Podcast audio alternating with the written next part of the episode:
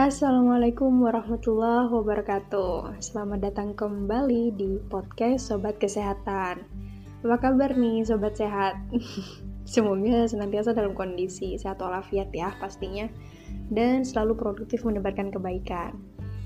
Ya, setelah sekian purnama tidak mengudara kali ini Alhamdulillah Sobat Kesehatan berkesempatan buat ngebahas satu topik gitulah ya, yang mungkin jadi salah satu kegalauan banyak orang saat ini, termasuk aneh salah satunya, yaitu tentang biaya kesehatan yang semakin mahal.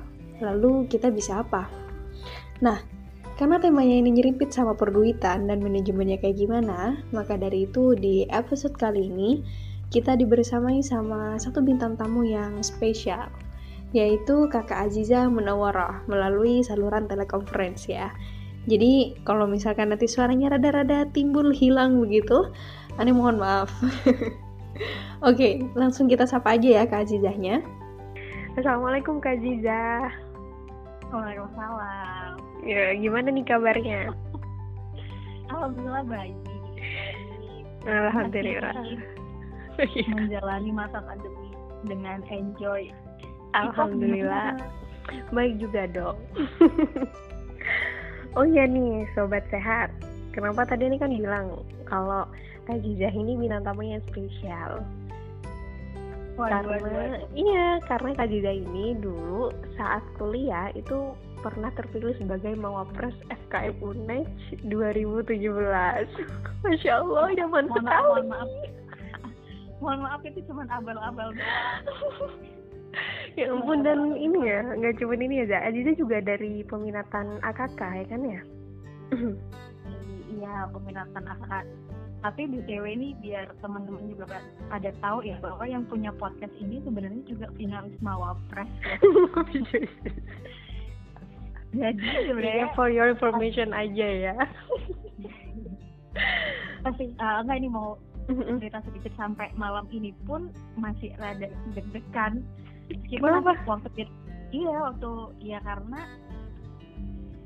Karena disclaimer dulu ya sebelumnya, sebelum kita ngobrol terlalu panjang, bahwa I'm not an expert. Jadi kalau istilahnya sekarang itu, kalau anak-anak gaul tuh biasanya CMIW, CMIW, tau nggak sih apa? Betul. Correct me if I'm wrong, katanya gitu. Oh. Correct me if I'm wrong. Oke. Main medsos tuh banyak yang CMIW gitu kan, ternyata setelah aku cari tahu ternyata CMIW artinya correct me if I'm wrong, katanya gitu. Gitu. Oke. Ternyata yang blasteran tuh nggak cuma etnis dan orang-orang aja ya, bahasa juga ada blasterannya juga ya. Iya, ya karena kan perkembangan teknologi. Ngomong perkembangan teknologi. Oke nih Zah, jadi kan dari peminatan AKK. AKK tuh administrasi dan kebijakan kesehatan ya. Betul. Jadi udah terkait isu manajemen keuangan sama gonjang-ganjing kebijakan kesehatan, itu udah kayak makanan sehari-hari aja. Ya, makanan pada waktu kuliah sebenarnya. Kan sekarang udah alumnus gitu kan. Jadi kayak apa itu kebijakan kesehatan, apa itu kayak udah ya. Terima kasih Bapak Ibu dosen yang telah memberikan dan bermanfaat, semoga bisa bermanfaat. Amin. Oh, sekarang berarti makannya tetap nasi tapi. Makannya tetap nasi. Nasi. Oke. Nah, terkait sama ini aja. Terkait sama duit nih dalam ranah kesehatan, otomatis kan masih ada nyangkut-nyangkut dikit gitulah ya. Nah, akhir-akhir ini nih, terutama di awal-awal bulan Juli kemarin gitu ya, itu tuh ramai banget gitu anak-anak maksudnya masyarakat kita, anak-anak muda terutama nih ya, itu banyak banget ya ngomongin tentang biaya kesehatan yang makin mahal lah. Bahkan ada mereka yang komplain gitu kalau biaya kesehatan tuh makin hari rasanya kayak makin bikin nggak sehat gitu. Okay. Saking mahalnya gitu, apalagi di masa-masa ekonomi saat pandemi ini yang ya lumayan seret gitulah ya. Jadinya kita makin kepo gitu, sebenarnya kenapa sih kok mahal gitu, padahal kan seharusnya lebih murah gitu semakin hari. Kan memang itu tujuannya gitu setiap upaya-upaya sebelumnya. Nah, tapi sebelum itu mungkin Giza bisa jelasin dulu nih, sebenarnya biaya kesehatan tuh apa sih gitu? Ya, oke. Ya, jadi sebelumnya seperti yang aku omongin sebelumnya bahwa di sini aku bukan ahli dan sedang tidak menempuh dan apapun itu tentang terkait dengan pembiayaan. Mungkin pada waktu kuliah dulu sudah pernah dipelajari gitu kan, tapi ya ada salah satu ada yang sampaikan teman-teman boleh sih ngasih kok. Halo, nggak sih? Oh, jaringannya cenat-cenat ya. Nggak apa-apa. Lanjut dulu. Lihat ya.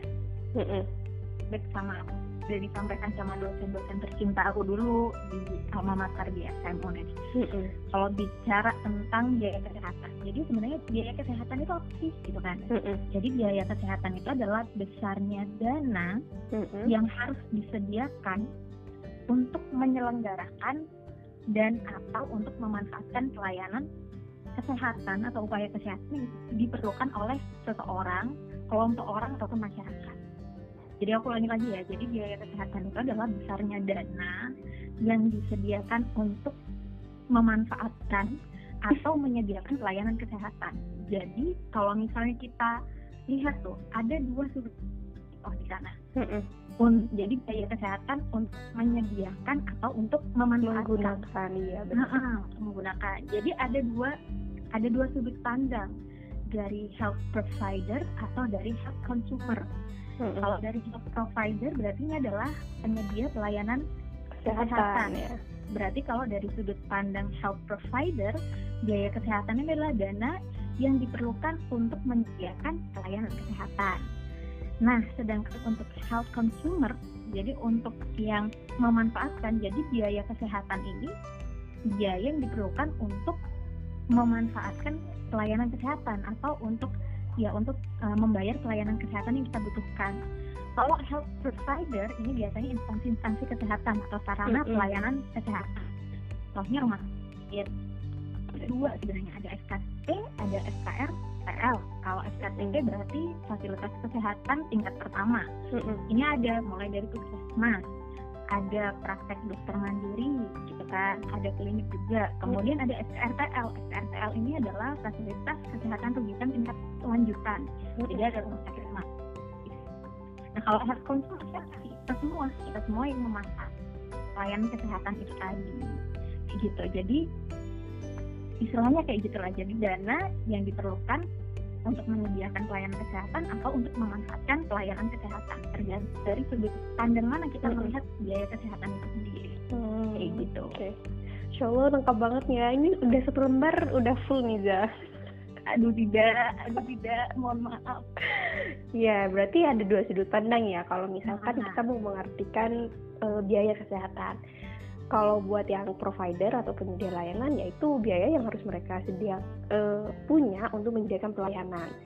Dan buat kita yang konsumen, biaya kesehatan itu adalah biaya yang harus kita keluarkan gitu ya untuk mendapatkan pelayanan kesehatan. Betul sekali. Bener banget. Dan emang sih saat ini tuh mungkin banyak dari teman-teman yang rasanya mereka tidak mengeluarkan dengan besar untuk mendapatkan pelayanan, tapi karena ada premi ya, ada kayak semacam tabungan lah ya yang harus mereka keluarkan dari kantong mereka, itu kerasanya mahal gitu. Iya, biasanya kalau misalnya keluar dari kantong itu misalnya out of pocket. Out of pocket, keluar dari kantong ya. Out of pocket gitu. Oke. Karena biasanya kalau gini, kalau kita bicara biaya kesehatan dari segi health provider, di sana biasanya ada campur tangan dari pemerintah, ya kan? Ada pemerintah. Karena kalau misalnya itu dari rumah sakit atau instansi-instansi pemerintah biasanya, dan juga ada yang dari pemerintah. Tapi kalau misalnya itu berangkat dari swasta, kayak praktek dokter mandiri dan sebagainya, mungkin itu juga pihak swasta gitu. Tapi kalau seandainya itu dari health consumer, biasanya itu berasal dari pendapatan kita sendiri, atau ada campur tangan pemerintah. Campur tangan pemerintah ini dalam hal apa? Kok bisa sih di pemerintah kesehatan konsumen, dari pihak konsumen kok ada campur tangan pemerintah? Yaitu tadi ada jaminan kesehatan. Nah, itu adalah salah satu bentuk campur tangan pemerintah. Oh, berarti kayak subsidi pemerintah misalnya gitu ya. Itu kan menanggung kebutuhan pelayanan kesehatan kita secara personal. Betul. Oke. Nah, bicara tadi tuh Diza nyebutin tentang jaminan kesehatan ya. Nah, salah satu tujuannya kan pastinya untuk memudahkan dan pemerataan akses pelayanan kesehatan gitu. Terkait itu juga pastinya berhubungan sama biaya kesehatan dong ya. Agar kita juga, karena selama ini permasalahan kesehatan kita kan susah banget mengakses pelayanan karena mahal. Maka muncullah jaminan kesehatan nasional yang bertujuan agar kita mudah mengakses. Artinya harganya bisa kita ini dong, jangkau dong seharusnya, kan ya? Ya benar. Tapi kenapa justru teman-teman masyarakat kita mengeluhkan biaya kesehatan ini justru makin hari makin mahal ya? Nah, kira-kira sebenarnya apa sih yang menyebabkan biaya kesehatan berdasarkan perspektif konsumen ya, itu tuh bisa terasa mahal? Oke. Jadi sebenarnya ada banyak faktor-faktor yang membuat biaya kesehatan itu sendiri mahal, Iko. Ini teman-teman bisa, ini ya, kita bisa sebenarnya apa sih yang membuat biaya kesehatan itu makin mahal? Dari beberapa literasi yang aku baca nih. Nah, sebenarnya salah satu yang sangat berpengaruh terhadap meningkatnya biaya kesehatan adalah tingkat inflasi. Gitu. Akan sangat masuk akal sekali adalah ketika semua biaya ini semakin meningkat, jelas biaya kesehatan juga semakin meningkat. Karena apa? Biaya kesehatan kan di dalamnya ada biaya operasional dan lain sebagainya.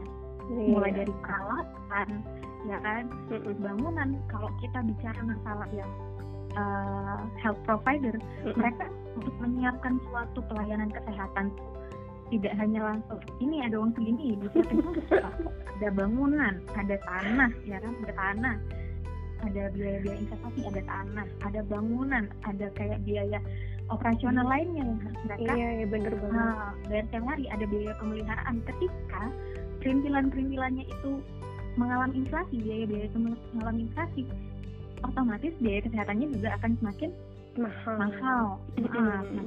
Semakin meningkat. Yang pertama adalah inflasi ya, jelas kalau seandainya ada kenaikan biaya, otomatis ada tingkat inflasi, biaya kesehatannya juga ikut menaik juga. Kemudian kalau di ekonomi itu katanya ada hukum permintaan, semakin banyak permintaan biasanya harga semakin naik. Nah, tapi aku juga nggak tahu sih kalau dalam kesehatan ini berlaku atau enggak, cuman kalau sampai saat ini permintaan terkait dengan pelayanan kesehatan itu kan semakin meningkat ya. Terutama adalah ketika tingkat pendidikan orang itu semakin meningkat gitu kan ya. Semakin tinggi semakin tinggi. Jadi ekspektasi mereka pada pelayanan kesehatan semakin meningkat. Dan itu mendorong pelayanan kesehatan juga saling berlomba-lomba untuk memaksimalkan pelayanan yang diberikan, ya kan? Semakin memaksimalkan pelayanan yang diberikan, biaya kesehatan yang diperlukan itu juga semakin meningkat gitu. Kita juga nggak bisa mengelak ya bahwa era sekarang ini pelayanan kesehatan itu semakin berlomba-lomba untuk meningkatkan pelayanannya gitu kan, berlomba-lomba untuk mendapatkan konsumer gitu kan. Bagaimana ada istilahnya apa ya? Kesetiaan pelanggan gitu kan. Jadi masing-masing pelayanan kesehatan itu ingin meningkatkan kesetiaan pelanggannya. Bagaimana seorang pelanggan itu bisa tetap setia pada satu pelayanan kesehatan. Dengan begitu kita meningkatkan juga nih pelayanan yang diberikan. Semakin baik pelayanan yang diberikan, biasanya juga kesehatan semakin juga ikutan baik. Karena kan orang-orang di dalam ini berkecimpung bagaimana mereka menyiapkan pelayanan kesehatan itu sendiri.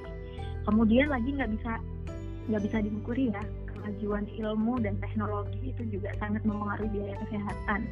Semakin canggih alat yang digunakan, ya kan, semakin mahal juga biaya kesehatannya. Kalau kita berkaca pada ini, ada rapid test, ada swab test, itu kan juga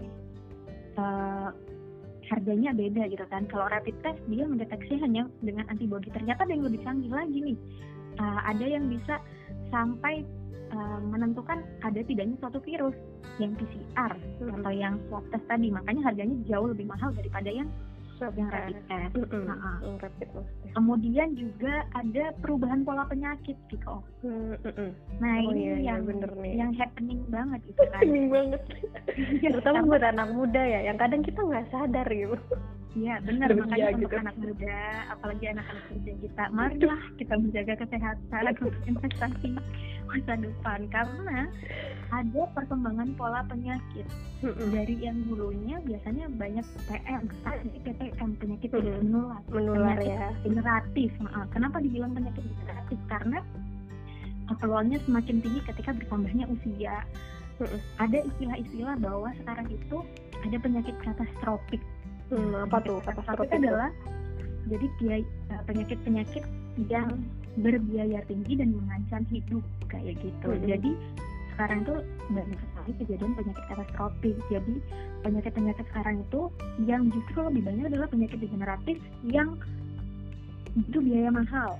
Sekarang udah mulai banyak kasus kanker, penyakit kardiovaskuler, ya kan? Hipertensi ini nggak bisa dianggap remeh beberapa.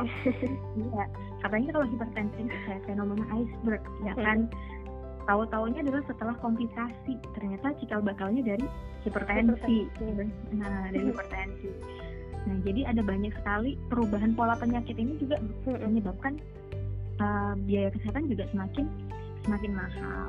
Dan ini mungkin kali aja karena perubahan pola penyakit yang awalnya lebih banyaknya di ranah-ranah penyakit akut yang membutuhkan waktu perawatan yang lebih sedikit, kan berubah menjadi penyakit yang kronik ya sekarang. Banyak dari masyarakat kita yang kronik. Hasilnya adalah lama perawatan atau durasi perawatan yang diperlukan untuk menyembuhkan juga makin lama.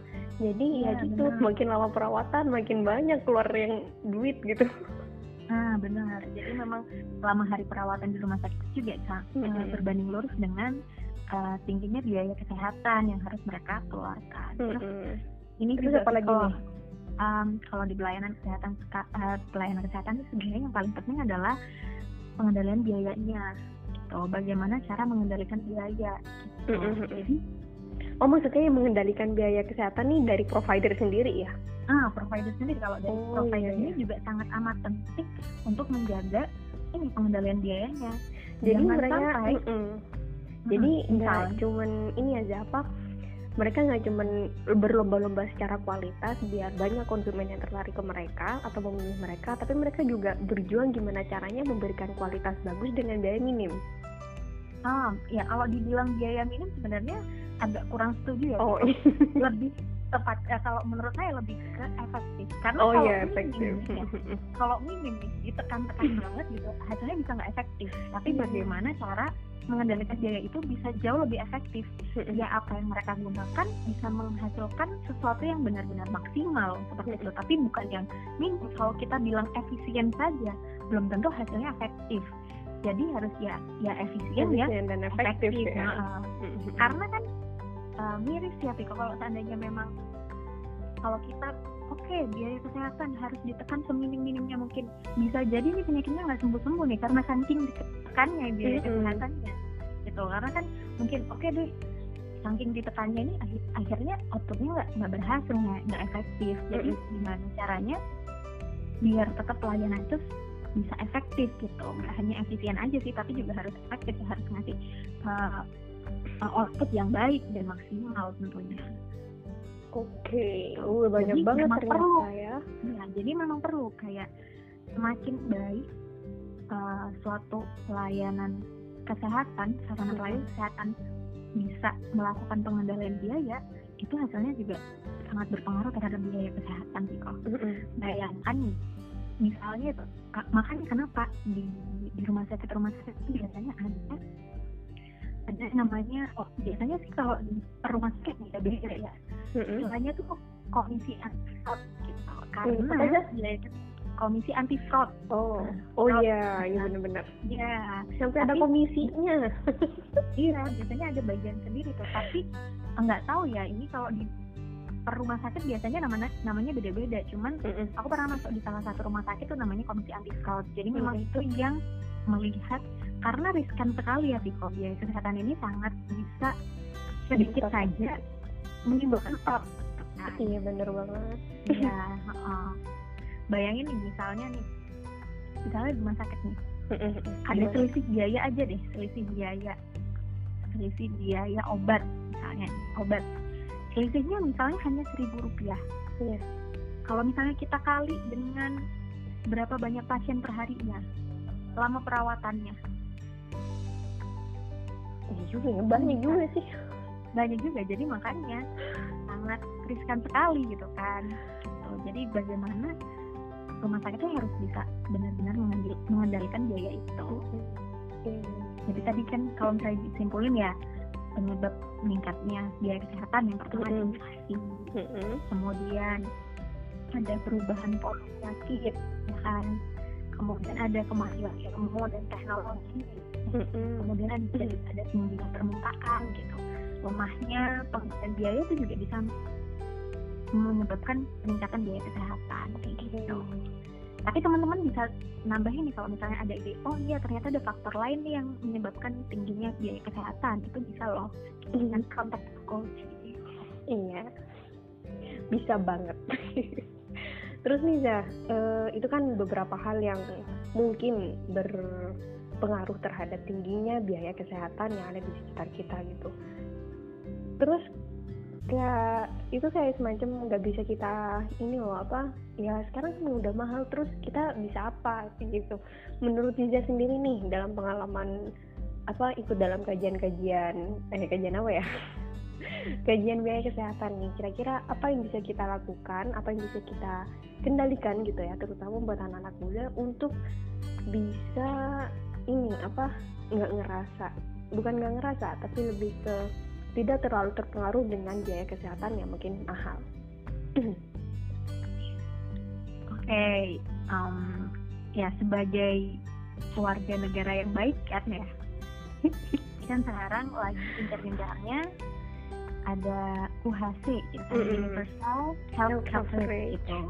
Jadi di sini ingin menyampaikan kepada teman-teman, yuk ikut jaminan kesehatan nasional, kita sukseskan JKN di Indonesia agar tercapai, benar-benar tercapai UHC Universal Health Coverage, karena memang di amanat undang-undang itu kepesertaannya memang bersifat wajib ya. Iya, buat setiap warga negara Indonesia ya. Iya, setiap warga negara. Bahkan pesertanya itu Viko, bagi warga negara asing yang dia minimal yang kerja di Indonesia dalam waktu minimal 6 bulan dan udah bayar iuran BPJS, itu udah masuk pesertanya JKN. Pesertanya. Gitu. Jadi nggak usah pakai iri-iri gitu lah ya. Ya, jadi mari kita sukseskan dulu nih program di yang mari. Ya, biar ini kayak brand ambassador ya. Nggak apa-apa. Brand ambassador kebaikan. Ya, kita sukseskan dulu. Karena kan memang sebenarnya kalau salah satu prinsip dari SDGs sendiri kan ada gotong royongan ya, atau subsidi silang gitu kan. Yang preminya tinggi dia bakal bantuin untuk yang misalnya nggak bisa bayar premi, dan sebaliknya kayak gitu. Jadi memang subsidi silang, jadi mari kita bergotong royong untuk mensukseskan, karena kan biaya kesehatan kan sifatnya kita nggak bisa ketebak gitu ya kan. Jadi oke, kita sehat-sehat aja, kita belum tentu ya, semoga sampai nanti semoga nggak sakit gitu kan ya. Terus tapi kan kita nggak tahu kan, dan biasanya munculnya tuh tiba-tiba biayanya langsung membludak seperti itu. Kok bisa sih kayak gitu. Jadi emang penting investasi kesehatan Riko. Kalau misalnya kita ngomong investasi kesehatan, sebenarnya kita dari kata investasi sendiri sih. Kalau investasi itu sebenarnya artinya adalah penanaman modal, ya kan? Investasi penanaman modal. Tapi kita investasi kesehatan, berarti gimana cara kita nanam modal kesehatan nih gitu. Karena Piko, jadi dikatakan bahwa pendidikan dan kesehatan itu salah satu modal manusia yang sangat amat penting. Oh iya ya, kalau manusia sakit dia nggak bisa kerja, nggak dapat duit. Nah benar, jadi sebaliknya juga gitu. Kesehatan, katanya nih ada ini Piko, ini jadi sadikin gitu kan. Kalau waktu kuliah itu ada kata-kata sadikin. Sadikin apaan tuh? Sakit jadi miskin. Oh. Gitu kan. Aku catat ya, kerja nggak mikir kesehatan, awalnya sakit, akhirnya drop juga, uang hasil kerjanya nggak bisa dinikmati, harus bayar biaya kesehatan, hilang gitu kan. Makanya kenapa perlu adanya investasi kesehatan. Bener banget. Karena bisa dengan itu tadi kita ikut JKN. Kita sukseskan, sukseskan pemerintah dengan ayo kita sama-sama sukseskan UHC gitu kan. Kemudian investasi kesehatan sendiri gitu. Kalau kita sebenarnya ketika kita bilang JKN, ada beberapa biaya-biaya itu yang tidak di cover dari JKN. Contohnya apa nih, Zah? Mungkin teman-teman kan sering banget ya anak-anak muda tuh asal daftar aja gitu, tapi nggak paham ini apa aja yang tercover, apa aja yang enggak. Jadi ketika sakit, ke rumah sakit, terus dapat keterangan ternyata itu nggak tercover oleh JKN, kaget. Iya benar-benar. Apa aja tuh yang biasanya nih kalau tidak tercover? Kalau berhubungan sama ini apa namanya? Berhubungan sama apa namanya? Anak-anak muda sekarang kan lagi gencar-gencarnya ini sih kok berusaha untuk menjadi estetik ya kan. Estetik. Jadi jangan berharap bahwa pelayanan yang berhubungan dengan etika itu bisa dijamin dengan JKN. Jadi JKN itu tidak menjamin pelayanan untuk tujuannya dengan gitu ya. Kemudian meratakan gigi itu enggak, ya, ortodonsi meratakan gigi itu juga enggak di cover sama JKN. Jadi nanti jangan sampai misalnya ke rumah sakit itu pengen ngeratain gigi gitu kan, terus ngeyel gitu minta di cover JKN, padahal di undang-undangnya juga udah jelas bahwa pelayanan meratakan gigi ini memang tidak di cover sama jaminan kesehatan JKN gitu. Kemudian pelayanan ini tradisional itu sangat dijamin sama JKN, jadi nggak bisa ya gitu. Terus kayak alat-alat kontrasepsi gitu. Nah itu juga nggak dijamin. Ya, kayak pemeriksaan ini maksud aku kayak pemeriksaan pap smear. Oh, pap smear. Oh iya, jadi pap smear itu pemeriksaan buat tahu ada kanker atau enggak. Sorry, kayaknya pap smear iya deh masuk. Oh my god. Ketahuan aku enggak pernah baca. Iya, aku juga lupa nih. Nah, terus ngomong lagi masalah yang out of pocket itu, Piko. Jadi kalau kita ngomong masalah cost of illness ya, jadi biaya sakit itu adalah biaya yang hilang akibat adanya sakit gitu kan. Jadi ketika kita sakit ada beberapa biaya yang hilang, itu ada biaya langsung sama biaya tidak langsung. Kalau biaya langsung ini berkaitan dengan langsung perawatannya gitu ya, yang berhubungan dengan pelayanan. Biasanya kalau biaya langsung ini memang sudah di cover oleh jaminan kesehatan, tapi biaya tidak langsung ini tidak di cover sama jaminan kesehatan yang secara nggak sadar biasanya itu juga cukup menguras kantong. Contohnya apa nih, biaya yang tidak langsung dari cost of illness itu? Ya, biasanya gini, kalau misalnya ada kerabat kita yang sakit, kan dirawat di rumah sakit, fine, semua yang di rumah sakit dicover. Tapi bagaimana dengan kebutuhan hygiene sanitasinya selama di rumah sakit? Ya kan, itu juga biasanya berhubung untuk menguras kantong sih kalau karena bayangin misalnya nih dia perharinya butuh diaper, kemudian dia butuh tisu basah, butuh tisu kering, butuh air mineral misalnya, butuh minyak kayu putih dan lain sebagainya. Itu kan nggak di cover sama jaminan kesehatan, itu juga menguras kantong. Tidak kita sadari ya gitu. Belum lagi kalau misalnya yang jaga sisifan, ya kan, yang jaga sisifan, naik motornya, wirawirinya, biaya transportasi kita Kemudian belum lagi kalau di Indonesia ini biasanya ada budaya apa gitu ya, kemarin ini yang lagi happening pilek, jenguk orang sakit ya kan, yang ikutan jenguk setrek ya yang ikutan jenguk setrek, akhirnya yang ini kewalahan adalah harus ngasih air kan biasanya tuh, ngasih air, kalau nggak ngasih itu kan biaya di luar biaya langsung yang akhirnya harus dikeluarkan. Misalnya semakin banyak yang jenguk, misalnya sehari bisa habis satu dus udah berapa ya kan, biasanya kayak gitu, ada biaya-biaya di luar itu yang harus dikeluarkan sebelum biaya makannya, dan itu lumayan juga loh Piko yang harus dikeluarkan. Makanya kenapa kita perlu investasi kesehatan. Kalau bisa nih misalnya dari gaji kita sekian persennya memang kita gunakan untuk investasi kesehatan. Nah, jadi memang ada uang-uang yang kita simpan, kita sisihkan untuk bekal kesehatan nanti kayak gitu. Tidak untuk tidak untuk bersuudzon bahwa kita bakal sakit gitu kan, enggak, tapi uang itu memang kita simpan, kita kan nggak tahu kejadian ke depan kayak gimana, nggak hanya untuk keperluan sakit aja loh. Kalau misalnya nih ternyata aku pengen deteksi dini HPV gitu kan, aku pengen ini dia pengen itu kan bisa kita gunakan nantinya gitu. Memang ada baiknya di usia kita sekarang juga kita punya investasi biaya kesehatan. Kita spend money kita sedikit untuk investasi kesehatan. Ditabung ya bahasanya. Iya, ditabung untuk investasi kesehatan. Karena Kiko, kalau seandainya nih kita ngantengin nih, kesehatan itu sangat amat berpengaruh terhadap produktivitas kita ya kan. Kalau orang udah sakit biasanya itu udah nggak produktif kerja ya kan. Kalau nggak produktif kerja lah bahaya. Iya, nggak masuk kerja. Belum lagi kalau misalnya nggak masuk kerja, misalnya ada potongan gaji. Waduh, itu kan juga udah berkurang terhadap pendapatan kita, ya kan. Belum lagi kalau misalnya yang bekerjanya dapat upahnya harian. Ada kan yang seperti itu. Ada yang misalnya upahnya bulanan, ada yang upahnya harian. Kalau upahnya harian, pendapatannya per hari. Kalau sehari itu dia udah nggak kerja kan berarti udah nggak dapat penghasilan. Udah nggak dapat penghasilan, harus ngeluarin biaya untuk sakitnya gitu. Makanya kenapa investasi kesehatan itu sangat penting. Investasi kesehatan itu nggak hanya tentang uang gitu kan. Investasi kesehatan tuh bisa dengan pola hidup sehat.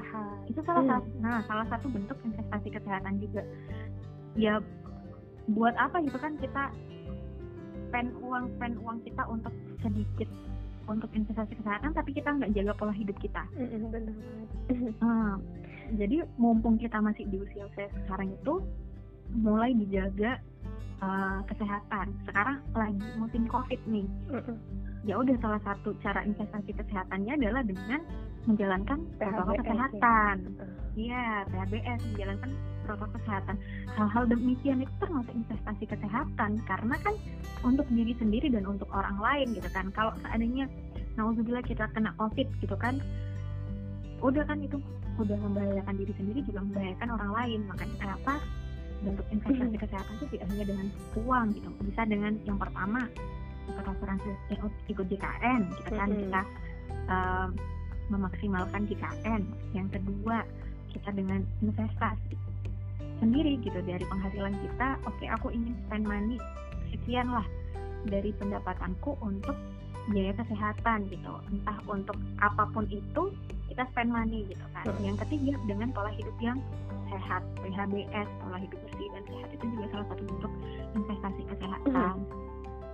Mulai kurangi makan junk food. Aduh, ya kan? kesintil ya. Untuk makan junk food.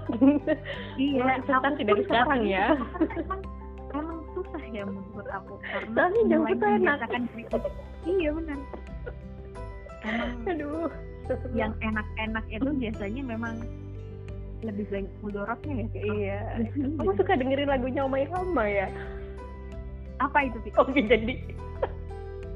Aduh, aku pengen denger kok nyanyi.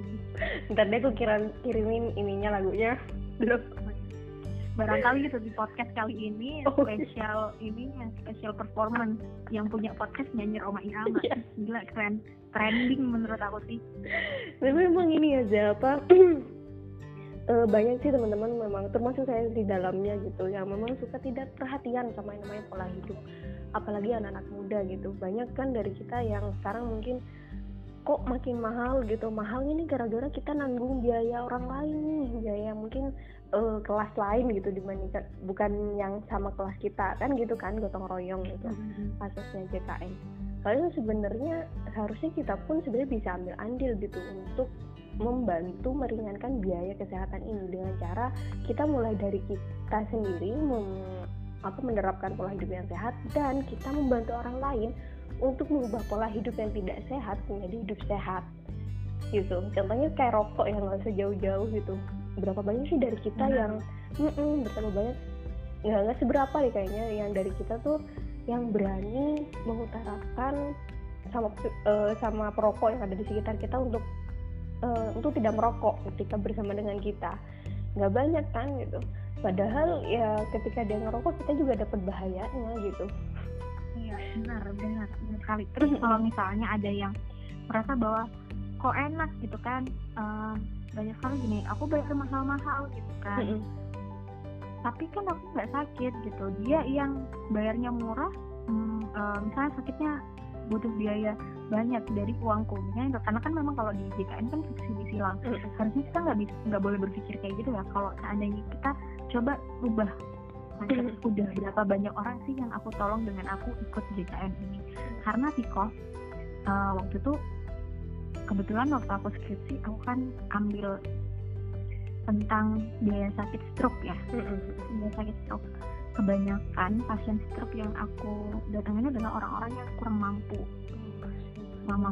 dan dari keluarganya sendiri tuh sangat berterima kasih karena JKN ini akhirnya mereka nggak bayar sebesar pun gitu kan. Kalau ngeliat, bayangin ya kalau seandainya ini sakit stroke dari keluarga nggak mampu terus nggak ada JKN gitu kan, ya dari mana mereka bisa mendapatkan pelayanan kesehatan gitu kan. Jadinya justru ya barangkali mungkin ya, nggak tahu ya, mungkin dengan jalan itu kita bersedekah ya kan, bisa membantu orang lain. Artinya buat sedekah ya, meskipun kita tidak memanfaatkan. Lagian siapa juga yang mau memanfaatkan, berarti kan dia mau sakit dong.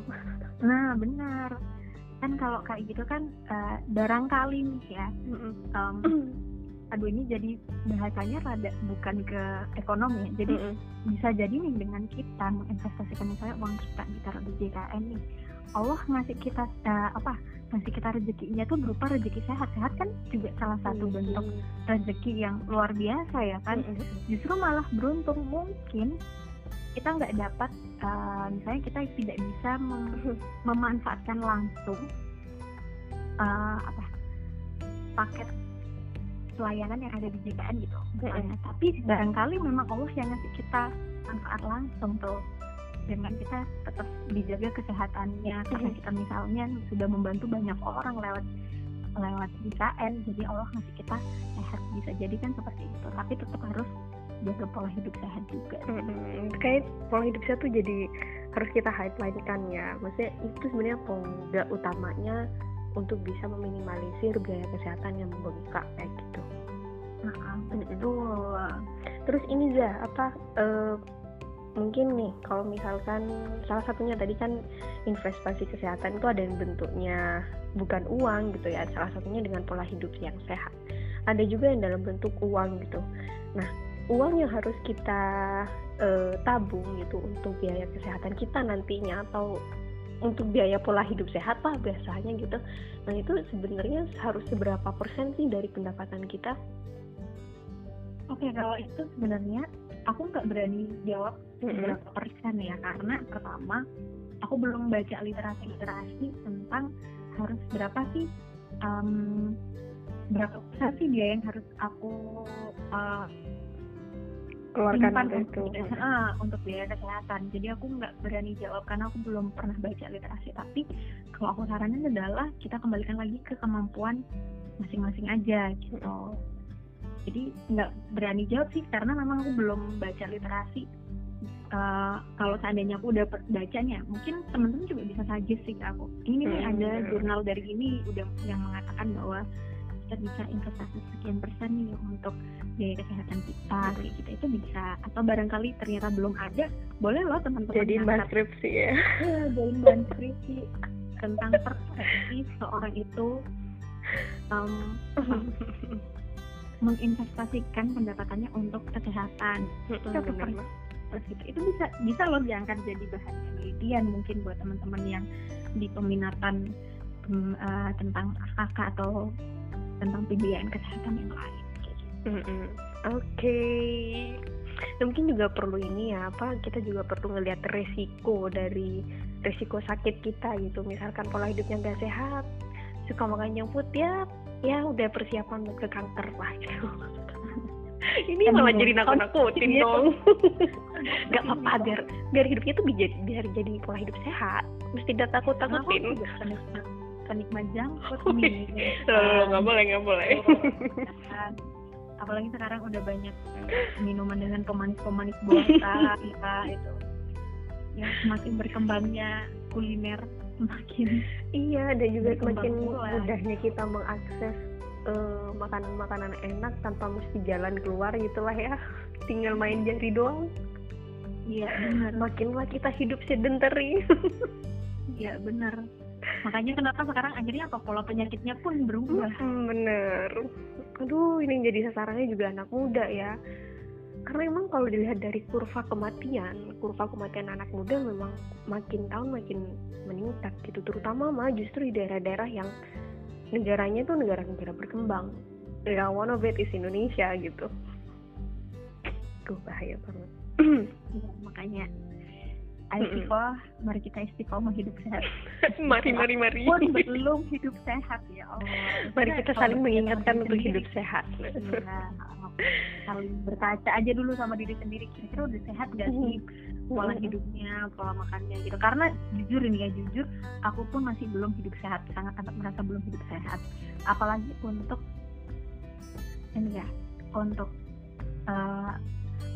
aktivitas fisik ini yang juga kayak rasanya tuh susah banget. At least kan harusnya ada aktivitas fisik yang kita lakukan ya, tapi kayak rasanya tuh susah banget gitu untuk melakukan aktivitas fisik. Kamu liatin aku aja, Zah, itu udah membuang banyak energi, tenang. Oh gitu, kalau memang dengan seperti itu bisa membuang banyak energi, kamu bikin baliho atau poster aja foto kamu sih kok. Iya bener. Demi meningkatkan derajat kesehatan masyarakat. Itu ide bagus. Padahal aja di kota. Oke. Sarannya saya tampung ya. Jadi sobat sehat, ini karena kondisi sakit itu sebuah keniscayaan ya, Zah, yang dia tuh bisa datang dan terjadi kepada siapapun dan kapanpun, artinya unpredictable banget. Maka jadi sangat penting banget buat kita mempersiapkan biaya kesehatan yang mungkin aja gitu ya, harus kita keluarkan di masa yang akan datang. Nah, salah satunya adalah dengan investasi kesehatan yang bentuknya bisa dalam bentuk uang ataupun bukan uang gitulah ya, melalui pola hidup yang sehat. Oke, Kak Azizah ada closing statement nggak? Yang mungkin bisa bikin kita makin bersemangat nih buat investasi kesehatan. Apa ya, nggak ada closing statement sebenarnya. Sejujurnya cuma ingin menyampaikan bahwa sekali lagi aku bukan ahli di sini dan sudah lama sekali tidak baca literasi. Jadi mungkin banyak apa yang aku sampaikan itu masih belum update. Jadi teman-teman masih bisa memperkaya literasi yang dipunya. Kemudian kalau mau sharing-sharing, misal nih apa yang aku sampaikan ada yang kurang atau kurang tepat, boleh banget lo dikoreksi ke Rofikoh lewat podcast dia. Lewat akunnya podcast kita ya. Iya, barangkali nih dari kayak gini terus akhirnya ada yang ngontek gitu, Mbak Fiko, aku mau dong jadi narasumber statementnya si Azizah. Iya, boleh banget gitu. Jadi ya udah, kayak menurut aku apalagi di era pandemi ini, ya udah kita mulai dari diri kita sendiri. Ingat bahwa kesehatan itu adalah salah satu bentuk investasi kita buat diri kita sendiri, karena dengan sehat itu segalanya gitu kan. Sehat itu juga rezeki. Jadi buat kalian yang merasa kayak aku merasa nggak dikasih rezeki ya sama Allah, tapi dengan kalian sehat itu rezeki yang luar biasa menurut aku. Jadi mari kita manfaatkan itu, kita pelihara rezeki yang udah Allah kasih kita dengan investasi kesehatan yang baik, mulai dari pola hidup kita yang benar atau investasi-investasi lainnya. Apalagi sekarang ini Piko, buat yang masih suka melanggar protokol kesehatan. Hati-hati. Iya, yuk kita sama-sama tetap menjaga melakukan protokol kesehatan dengan baik gitu. Kau anak Twitter nggak? Enggak, bukan. Aku anak ibu. Anak ibu. Aku juga anak bapak sama ibu. Aku juga. Jadi mari kita jaga protokol kesehatan baik, karena kemarin tuh ada ini di Twitter tuh lagi rame dokter yang udah 6 bulan gak ketemu sama anaknya gitu kan, karena nganu COVID. Jadi bagi kita yang masih sehat-sehat aja gitu kan, tetap jaga pola hidup bersih dan sehat, tetap melakukan protokol kesehatan, karena kita gak tahu di luar sana ada orang yang benar-benar berjuang melawan ini. Kan ada yang sampai berbulan-bulan nakasnya, berbulan-bulan nggak ketemu sama keluarga, ada mungkin yang sekarang lagi ventilator, lagi di rumah sakit dirawat melawan COVID, ada yang sudah kehilangan kerabat, kehilangan keluarganya karena COVID ini gitu. Jadi yuk kita sama-sama berkaca sama diri sendiri dulu lah gitu, bagaimana kita setidaknya sebagai ucapan terima kasih kita sama Allah sudah dikasih rezeki sehat, gimana kita bisa memelihara kesehatan yang udah Allah kasih ke kita. Mantap banget closing statementnya ya. Senyum banget gitu aku dengerinnya. Kok jadi kayak ustazah? Nggak apa-apa, karena memang ini ya apa di dalam karena memang di dalam sobat apa ya? Namanya sobat sehat dong. Oh, sobat sehat, oke. Biar paradigmanya paradigma sehat. Iya. Karena ini aja emang benar banget tuh, di dalam tubuh yang sehat itu ada jiwa yang kuat gitu. Iya, mensana, mensini. Oke, Kak Azizah, terima kasih banyak ya udah sharing banyak hal gitu ya Kane dan sobat sehat lainnya hari ini. Semoga aja nggak kapok diajakin ngisi lagi kapan-kapan. Nggak kapok tapi deg-degan karena bilangnya kita ngobrol santai aja, tapi masalahnya diobrolin nggak santai. Ini obrolan berat. Iya, nggak santai, nggak ada santai-santainya. Aduh, yaudah deh, kapan-kapan kita pilih ini ya, obrolan ciwi-ciwi yang santai. Okay, siap. Okay. Oh ya, kalau misalkan sobat sehat punya pertanyaan ataupun saran gitulah ya terkait dengan topik yang udah kita bahas hari ini ya, ataupun mau menyampaikan kritik itu boleh banget, atau mau request topik boleh juga disampaikan di akun IG kita yaitu di sobat_kesehatan, dan jangan lupa juga buat follow ya biar update. Okay, see you Kak Azizah, terima kasih banyak. See you on the next episode. Assalamualaikum warahmatullahi wabarakatuh. Waalaikumsalam warahmatullahi wabarakatuh.